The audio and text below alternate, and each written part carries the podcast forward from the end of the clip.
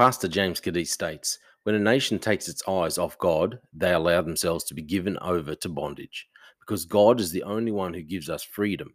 He did this through his son Jesus.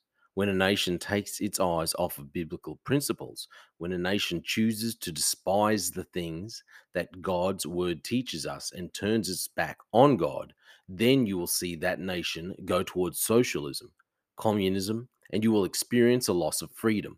Because if they don't care about God, then they most definitely don't care about your freedom. Christians are supposed to be the preserving influence, the salt and light to this world. We are supposed to be the watchmen. We are supposed to be sober, and we are supposed to be calling them out. Jesus is coming soon, and that is exciting to Christians. But we are called to stand up for righteousness in the midst. Thank you for listening to the Slippery Slope podcast.